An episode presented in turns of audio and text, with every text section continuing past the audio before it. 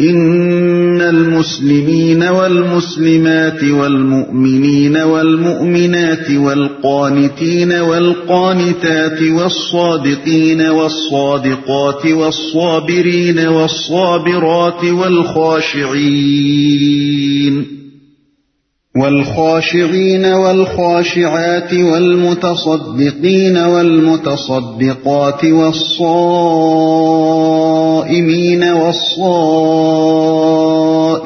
والحافظين فروجهم والحافظين فروجهم والحافظات والذاكرين الله كثيرا والذاكرات أعد الله لهم اعد اللہ لهم مغفرتا واجرا عظیما بال یقین جو مرد اور جو عورتیں مسلم ہیں، مومن ہیں متی فرمان ہیں، راست باز ہیں، صابر ہیں، اللہ کے آگے جھکنے والے ہیں، صدقہ دینے والے ہیں، روزہ رکھنے والے ہیں، اپنی شرم گاہوں کی حفاظت کرنے والے ہیں اور اللہ کو کثرت سے یاد کرنے والے ہیں۔ اللہ نے ان کے لیے مغفرت اور بڑا اجر مہیا کر رکھا ہے۔ بال یقین پچھلے پیراگراف کے بعد متصلن یہ مضمون ارشاد فرما کر ایک لطیف اشارہ سمر کی طرف کر دیا گیا ہے کہ اوپر ازواج متحرات کو جو ہدایات دی گئی ہیں وہ ان کے لیے خاص نہیں ہیں بلکہ مسلم معاشرے کو بالعموم اپنے کردار کی اصلاح انہی ہدایات کے مطابق کرنی چاہیے۔ مسلم ہیں۔ یعنی جنہوں نے اسلام کو اپنے لیے ضابطۂ حیات کی حیثیت سے قبول کر لیا ہے اور یہ طے کر لیا ہے کہ اب وہ اسی کی پیروی میں زندگی بسر کریں گے۔ دوسرے الفاظ میں جن کے اندر اسلام کے دیے ہوئے طریقے فکر اور طرز زندگی کے خلاف کسی قسم کی مزاحمت باقی نہیں رہی ہے بلکہ وہ اس کی اطاعت اور اتباع کی راہ اختیار کر چکے ہیں۔ مومن ہیں۔ یعنی جن کی یہ اطاعت محض ظاہری نہیں ہے بادل ناخواستہ نہیں ہے بلکہ دل سے وہ اسلام ہی کی رہنمائی کو حق مانتے ہیں۔ ان کا ایمان یہی ہے کہ فکر و عمل کا جو راستہ قرآن اور محمد صلی اللہ علیہ وسلم نے دکھایا ہے وہی سیدھا اور صحیح راستہ ہے۔ اور اسی کی پیروی میں ہماری فلاح ہے۔ جس چیز کو اللہ اور اس کے رسول نے غلط کہہ دیا ہے، ان کی اپنی رائے بھی یہی ہے کہ وہ یقیناً غلط ہے۔ اور جسے اللہ اور اس کے رسول نے حق کہہ دیا ہے، ان کا اپنا دل و دماغ بھی اسے برحق یقین کرتا ہے۔ ان کے نفس اور ذہن کی حالت یہ نہیں ہے کہ قرآن اور سنت سے جو حکم ثابت ہو، اسے وہ نامناسب سمجھتے ہوں۔ اور اس فکر میں غلطاں پیچا رہیں کہ کسی طرح اسے بدل کر اپنی رائے کے مطابق یا دنیا کے چلتے ہوئے طریقوں کے مطابق ڈھال بھی دیا جائے۔ اور یہ الزام بھی اپنے سر نہ لیا جائے کہ ہم نے حکم خدا اور رسول میں ترمیم کر ڈالی ہے۔ حدیث میں نبی صلی اللہ علیہ وسلم ایمان کی صحیح کیفیت کو یوں بیان فرماتے ہیں۔ ذاقت عمل ایمان من رضی باللہ ربم و بال اسلام دینم و محمد الرسول۔ مسلم کی روایت ہے یعنی ایمان کا لذت شناس ہو گیا وہ شخص جو راضی ہوا اس بات پر کہ اللہ ہی اس کا رب ہو اور اسلام ہی اس کا دین ہو اور محمد صلی اللہ علیہ وسلم ہی اس کے رسول ہو اور ایک دوسری حدیث میں آپ اس کی یوں تشریح کرتے ہیں لا يؤمن احدكم حتى يكون هواء طبعا لما جئت به۔ شرح سننا یعنی تم میں کوئی شخص مومن نہیں ہو سکتا جب تک کہ اس کی خواہش نفس اس چیز کے تابع نہ ہو جائے جسے میں لایا ہوں۔ متی فرمان ہیں یعنی وہ محض مان کر رہ جانے والے بھی نہیں ہیں بلکہ عمل اطاعت کرنے والے ہیں۔ ان کی یہ عادت نہیں ہے کہ ایمانداری کے ساتھ حق تو اسی چیز کو بانے جس کا اللہ اور اس کے رسول نے حکم دیا ہے مگر اول اس کی خلاف ورزی کریں۔ اور اپنی مخلصانہ رائے میں تو ان سب کاموں کو برا ہی سمجھتے رہیں جنہیں اللہ اور اس کے رسول نے منع کیا ہے مگر اپنی عملی زندگی میں ارتکاب انہی کا کرتے چلے جائیں۔ راست باز ہیں۔ یعنی اپنی گفتار میں بھی سچے ہیں اور اپنے معاملات میں بھی کھڑے ہیں۔ جھوٹ فریب بدنیتی دغابازی اور چھل بٹے ان کی زندگی میں نہیں پائے جاتے۔ ان کی زبان وہی بولتی ہے جسے ان کا ضمیر صحیح جانتا ہے۔ وہ کام وہی کرتے ہیں جو ایمانداری کے ساتھ ان کے نزدیک راستی اور صداقت کے مطابق ہوتا ہے۔ اور جس سے بھی وہ کوئی معاملہ کرتے ہیں دیانت کے ساتھ کرتے ہیں۔ صابر ہیں۔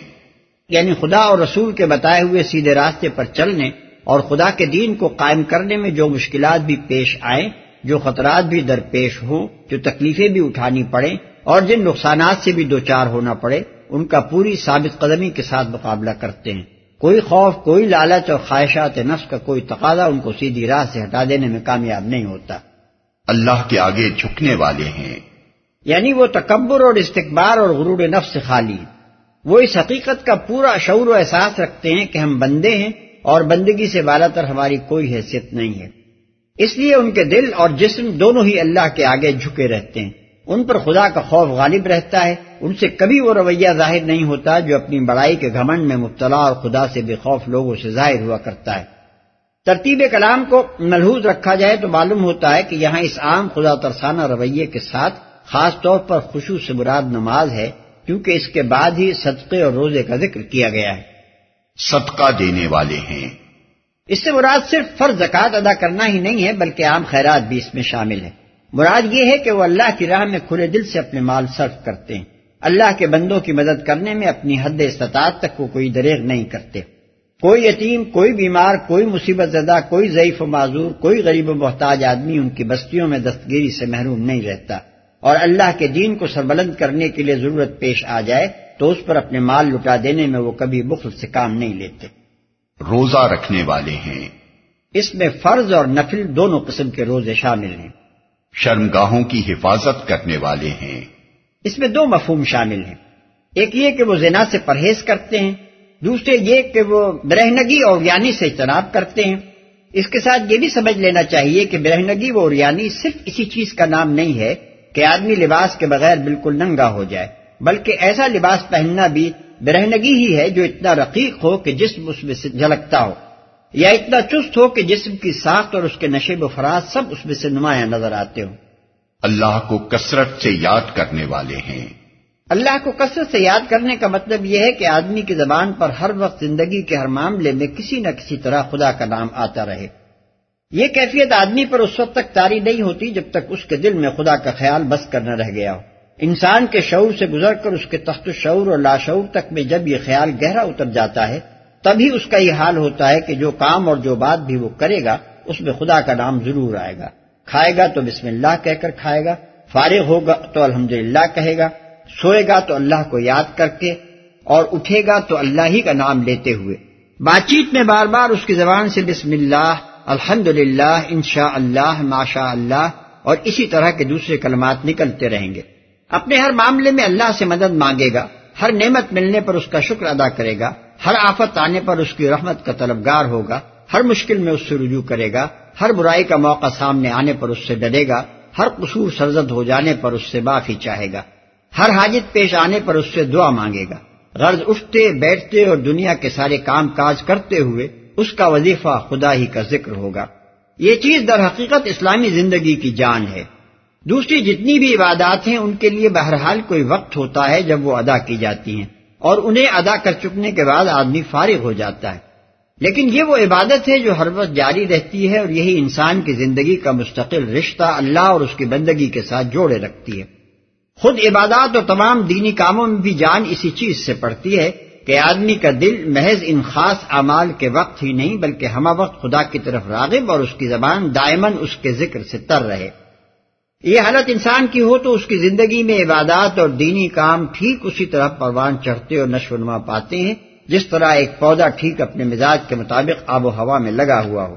اس کے برعکس جو زندگی اس دائمی ذکر خدا سے خالی ہو، اس میں محض مخصوص اوقات میں یا مخصوص مواقع پر ادا کی جانے والی عبادات اور دینی خدمات کی مثال اس پودے کی سی ہے جو اپنے مزاج سے مختلف آب و ہوا میں لگایا گیا ہو اور محض باغبان کی خاص خبرگیری کی وجہ سے پل رہا ہو۔ اسی بات کو نبی صلی اللہ علیہ وسلم ایک حدیث میں یوں واضح فرماتے ہیں۔ معاذ بن انس جوہنی روایت کرتے ہیں کہ ایک شخص نے رسول اللہ صلی اللہ علیہ وسلم سے پوچھا کہ یا رسول اللہ، جہاد کرنے والوں میں سب سے بڑھ کر اجر پانے والا کون ہے؟ فرمایا، جو ان میں اللہ تعالیٰ کو سب سے زیادہ یاد کرنے والا ہے۔ اس نے عرض کیا، روزہ رکھنے والوں میں سب سے زیادہ اجر کون پائے گا؟ فرمایا، جو ان میں سب سے زیادہ اللہ کو یاد کرنے والا ہو۔ پھر اس شخص نے اسی طرح نماز زکوٰۃ حج اور صدقہ ادا کرنے والوں کے متعلق پوچھا اور حضور صلی اللہ علیہ وسلم نے ہر ایک کا یہی جواب دیا کہ جو اللہ کو سب سے زیادہ یاد کرنے والا ہو مسند احمد۔ بڑا اجر مہیا کر رکھا ہے۔ اس آیت میں یہ بتا دیا گیا ہے کہ اللہ تعالیٰ کے ہاں اصل قدر و قیمت کن اوصاف کی ہے۔ یہ اسلام کی بنیادی قدریں یعنی بیسک ویلیوز ہیں جنہیں ایک فقرے کے اندر سمیٹ دیا گیا ہے۔ ان قدروں کے لحاظ سے مرد اور عورت کے درمیان کوئی فرق نہیں ہے۔ عمل کے لحاظ سے تو بلا شبہ دونوں صرفوں کا دائرہ کار الگ ہے۔ مردوں کو زندگی کے کچھ شعبوں میں کام کرنا ہے اور عورتوں کو کچھ اور شعبوں میں۔ لیکن اگر یہ اوصاف دونوں میں یکساں موجود ہو، تو اللہ تعالیٰ کے ہاں دونوں کا مرتبہ یکساں اور دونوں کا اجر برابر ہوگا۔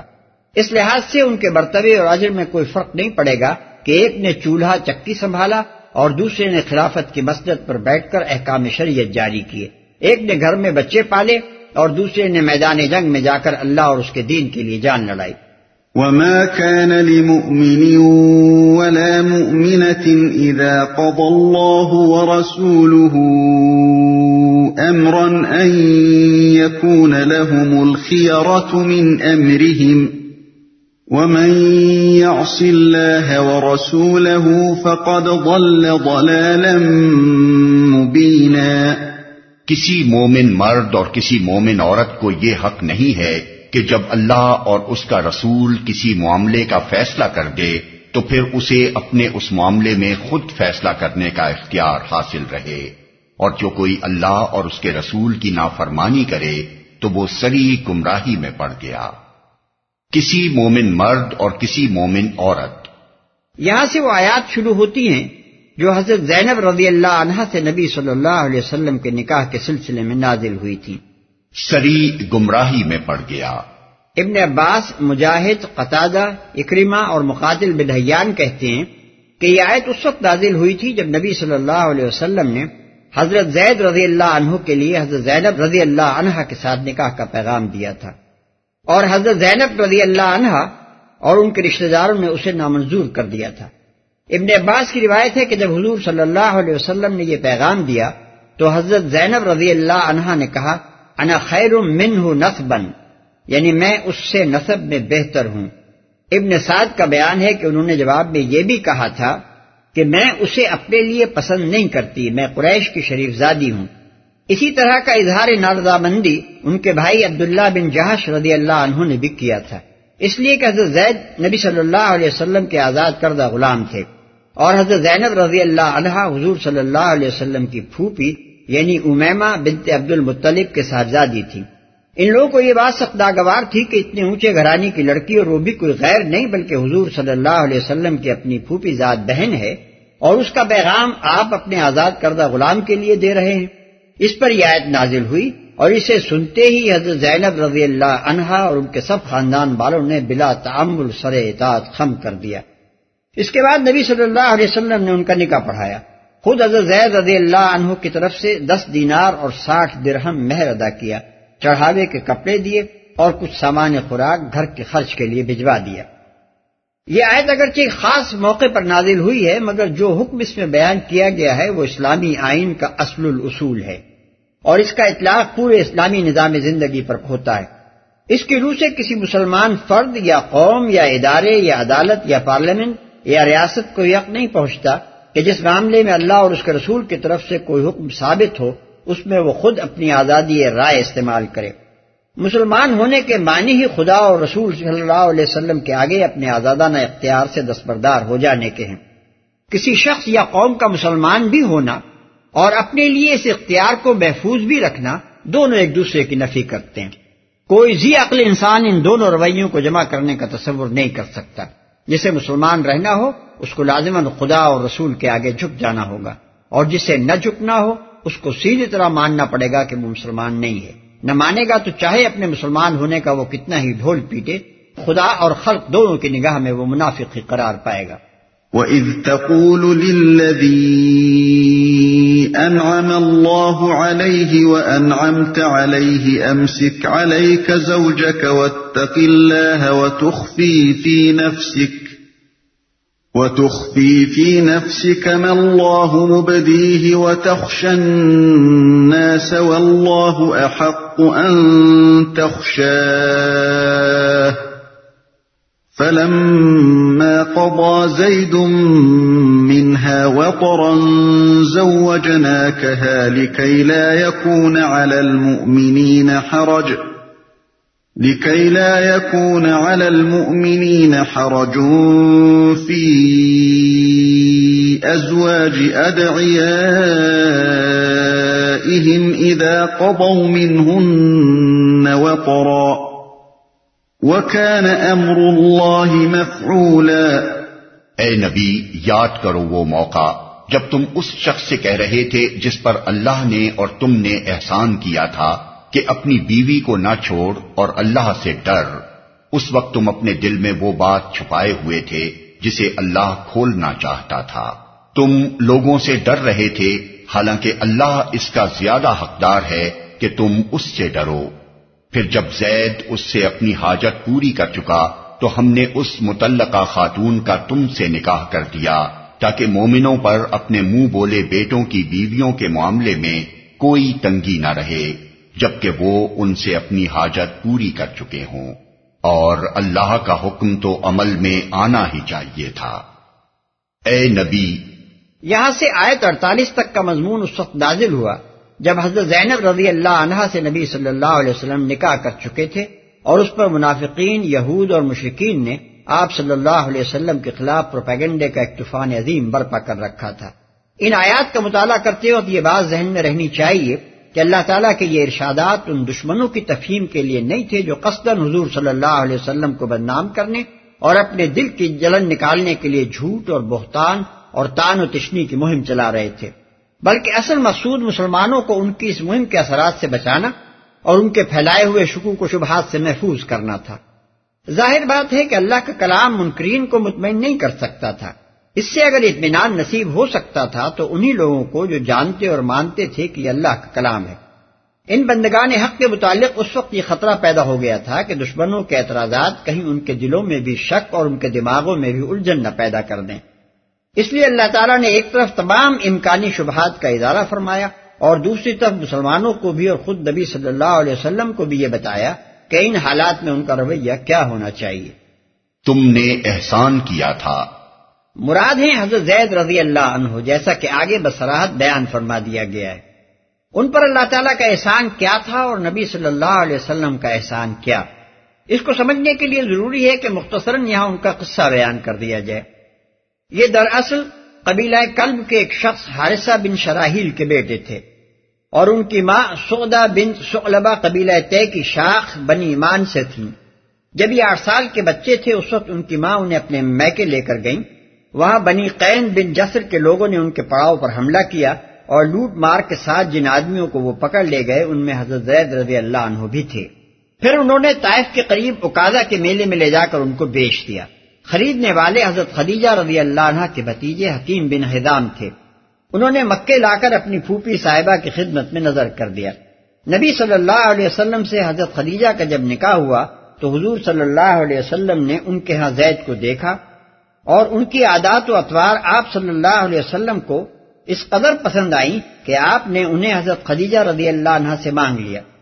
اس طرح یہ خوش قسمت لڑکا اس خیر الخلائق ہستی کی خدمت میں پہنچ گیا جسے چند سال بعد اللہ تعالی نبی بنانے والا تھا۔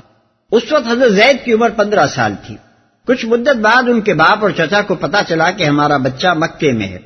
وہ انہیں تلاش کرتے ہوئے نبی صلی اللہ علیہ وسلم تک پہنچے اور عرض کیا کہ آپ جو فدیہ چاہیں ہم دینے کے لیے تیار ہیں، آپ ہمارا بچہ ہمیں دے دیں۔ حضور صلی اللہ علیہ وسلم نے فرمایا کہ میں لڑکے کو بلاتا ہوں اور اسی کی مرضی پر چھوڑے دیتا ہوں کہ وہ تمہارے ساتھ جانا چاہتا ہے یا میرے پاس رہنا پسند کرتا ہے۔ اگر وہ تمہارے ساتھ جانا چاہے گا تو میں کوئی فدیہ نہ لوں گا اور اسے یوں ہی چھوڑ دوں گا۔ لیکن اگر وہ میرے پاس رہنا چاہے تو میں ایسا آدمی نہیں ہوں کہ جو شخص میرے پاس رہنا چاہتا ہو، اسے خواہ مخواہ نکال دوں۔ انہوں نے کہا، یہ تو آپ نے انصاف سے بھی بڑھ کر درست بات فرمائی ہے۔ آپ بچے کو بلا کر پوچھ لیجیے۔ حضور صلی اللہ علیہ وسلم نے زید رضی اللہ عنہ کو بلایا اور ان سے کہا، ان دونوں صاحبوں کو جانتے ہو؟ انہوں نے عرض کیا جی ہاں یہ میرے والد ہیں اور یہ میرے چچا۔ آپ صلی اللہ علیہ وسلم نے فرمایا اچھا تم ان کو بھی جانتے ہو اور مجھے بھی۔ اب تمہیں پوری آزادی ہے کہ چاہو ان کے ساتھ چلے جاؤ اور چاہو میرے ساتھ رہو۔ انہوں نے جواب دیا، میں آپ صلی اللہ علیہ وسلم کو چھوڑ کر کسی کے پاس نہیں جانا چاہتا۔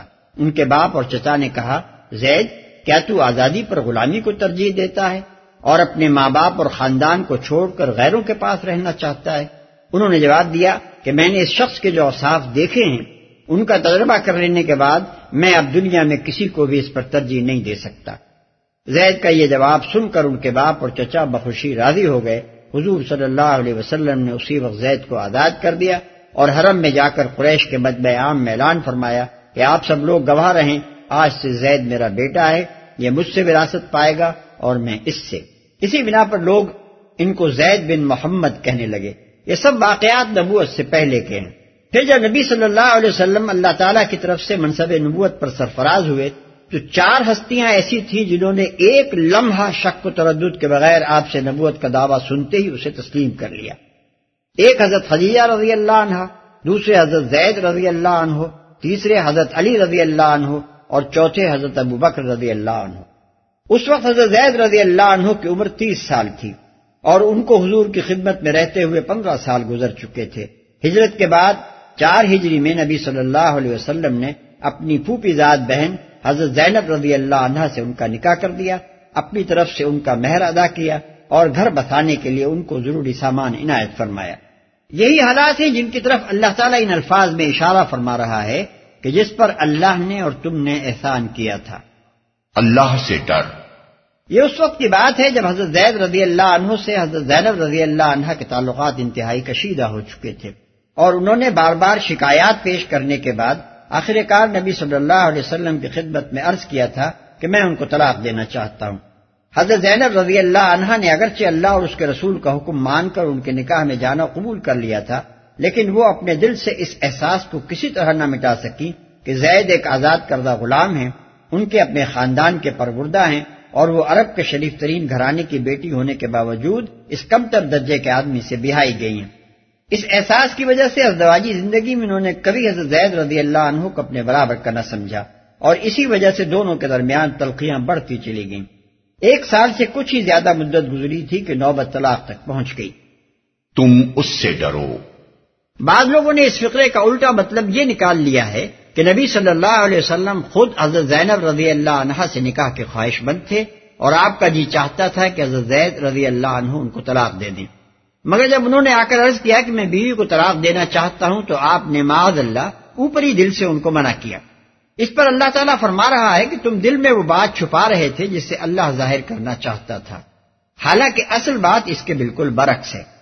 اگر اس سورہ کی آیات ایک، دو، تین اور سات کے ساتھ ملا کر یہ فقرہ پڑھا جائے تو صاف محسوس ہوتا ہے کہ جس زمانے میں حضرت زید رضی اللہ عنہ اور ان کے اہلیہ کے درمیان تلقی بڑھتی جا رہی تھی اسی زمانے میں اللہ تعالیٰ نبی صلی اللہ علیہ وسلم کو یہ اشارہ کر چکا تھا کہ زید جب اپنی بیوی کو طلاق دیں تو ان کی متعلقہ خاتون سے آپ کو نکاح کرنا ہوگا۔ لیکن چونکہ حضور صلی اللہ علیہ وسلم جانتے تھے کہ عرب کی سوسائٹی میں منہ بولے بیٹے کی متعلقہ سے نکاح کرنا کیا معنی رکھتا ہے، اور وہ بھی عین اس حالت میں جبکہ مٹھی بھر مسلمانوں کے سوا باقی سارا عرب آپ صلی اللہ علیہ وسلم کے خلاف پہلے ہی خار کھائے بیٹھا تھا۔ اس لیے آپ اس شدید آزمائش میں پڑنے سے ہچکچا رہے تھے۔ اسی بنا پر جب حضرت زید رضی اللہ عنہ نے بیوی کو طلاق دینے کا ارادہ ظاہر کیا، تو حضور صلی اللہ علیہ وسلم نے ان سے فرمایا کہ اللہ سے ڈرو اور اپنی بیوی کو طلاق نہ دو۔ آپ کا منشا یہ تھا کہ شخص طلاق نہ دے تو میں اس بلا میں پڑھنے سے بچ جاؤں۔ ورنہ اس کے طلاق دے دینے کی صورت میں مجھے حکم کی تعمیل کرنی ہوگی اور پھر مجھ پر وہ کیچڑ اچھالی جائے گی کہ پناہ بخدا۔ مگر اللہ تعالیٰ اپنے نبی صلی اللہ علیہ وسلم کو اول العزمی اور رضا بقضا کے جس بلد مرتبے پر دیکھنا چاہتا تھا اس کے لحاظ سے حضور صلی اللہ علیہ وسلم کی یہ بات اس کو فروتر نظر آئی کہ آپ نے قصدن زید رضی اللہ عنہ کو طلاق سے روکا تاکہ آپ اس کام سے بچ جائیں جس میں آپ کو بدنامی کا اندیشہ تھا۔ حالانکہ اللہ ایک بڑی مسلحت کی خاطر وہ کام آپ سے لینا چاہتا تھا۔ تم لوگوں سے ڈر رہے تھے، حالانکہ اللہ اس کا زیادہ حقدار ہے کہ تم اس سے ڈرو۔ کہ الفاظ صاف صاف اسی مضمون کی طرف اشارہ کر رہے ہیں۔ یہی بات اس آیت کی تشریح میں حضرت زین العابدین حضرت علی بن حسین رضی اللہ عنہ نے فرمائی، وہ کہتے ہیں کہ اللہ تعالیٰ نبی صلی اللہ علیہ وسلم کو خبر دے چکا تھا کہ زینب رضی اللہ عنہا آپ کی بیویوں میں شامل ہونے والی ہیں۔ مگر جب زید رضی اللہ عنہ نے آ کر ان کی شکایت آپ صلی اللہ علیہ وسلم سے کی، تو آپ نے ان سے فرمایا کہ اللہ سے ڈرو اور اپنی بیوی کو نہ چھوڑو۔ اس پر اللہ تعالیٰ نے فرمایا کہ میں تمہیں پہلے خبر دے چکا تھا کہ میں تمہارا نکاح زینب رضی اللہ عنہ سے کرنے والا ہوں۔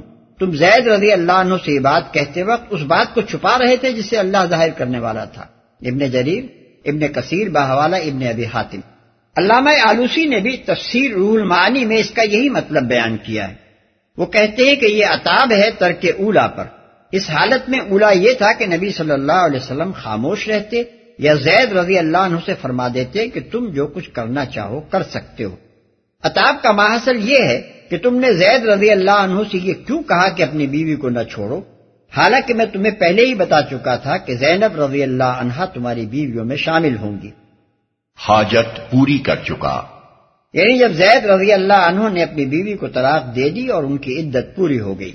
حاجت پوری کر چکا کہ الفاظ سے خود بخود یہ مفہوم نکلتا ہے کہ زید کی اس سے کوئی حاجت باقی نہ رہی۔ اور یہ صورتحال محض طلاق دے دینے سے رونما نہیں ہوتی۔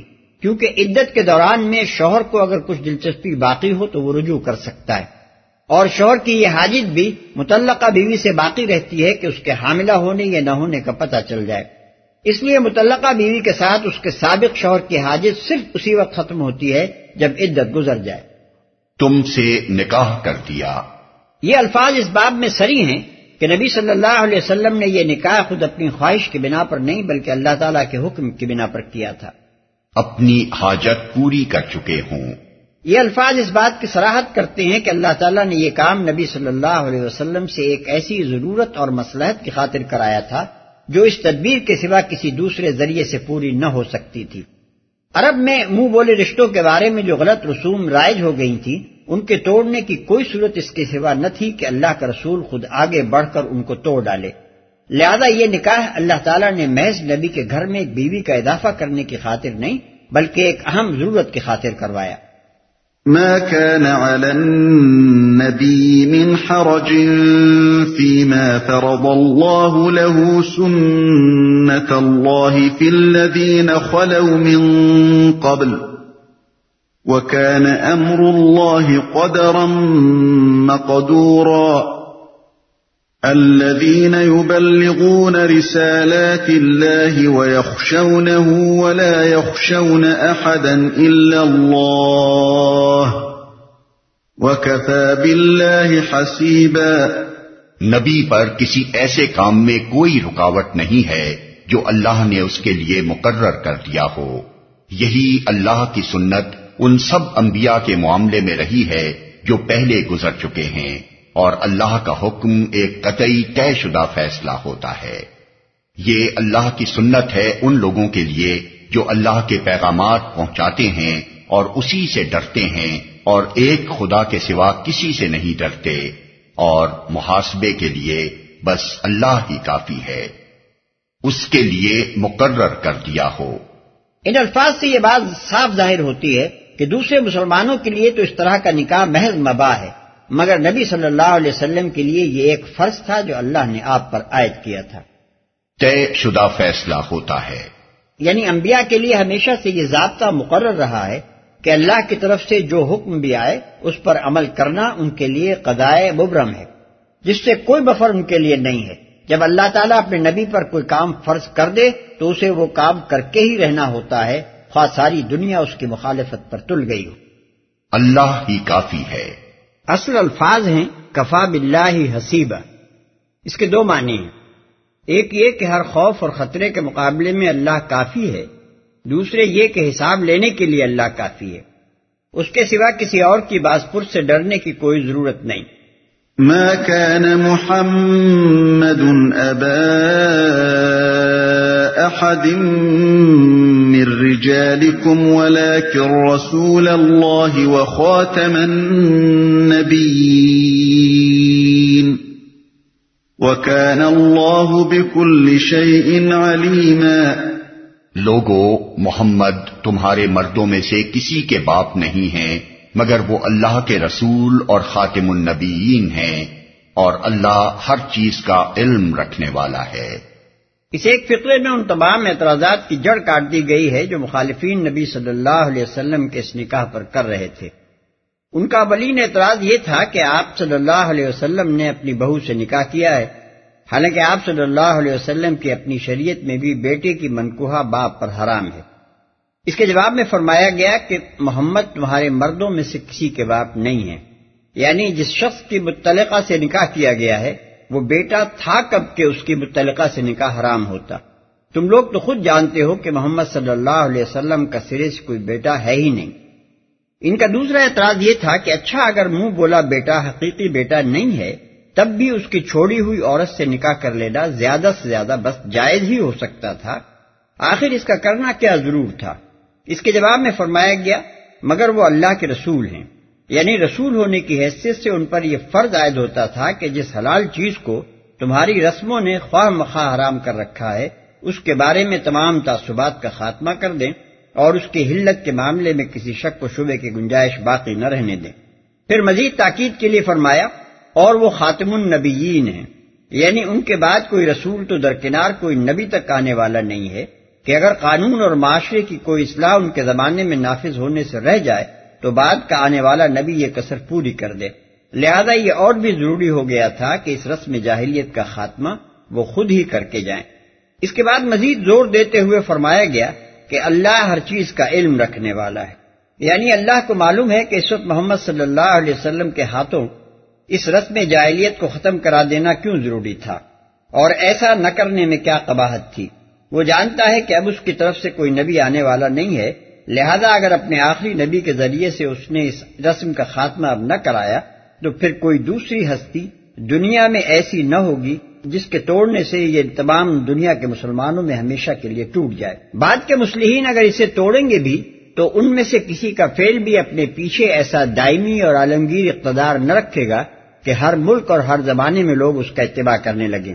اور ان میں سے کسی کی شخصیت بھی اپنے اندر اس تقدس کے حامل نہ ہوگی کہ کسی فیل کا محض اس کی سنت ہونا ہی لوگوں کے دلوں سے کرائیت کے ہر تصور کا قلقمہ کر دے۔ افسوس ہے کہ موجودہ زمانے میں ایک گروہ نے آیت کی غلط تعویلات کر کے ایک بہت بڑے فتنے کا دروازہ کھول دیا ہے۔ اس لیے ختم نبوت کے مسئلے کی پوری توضیح اور اس گروہ کی پھیلائی ہوئی غلط فہمیوں کی تردید کے لیے ہم نے اس سورہ کی تفسیر کے آخر میں ایک مفصل زمین شامل کر دیا ہے۔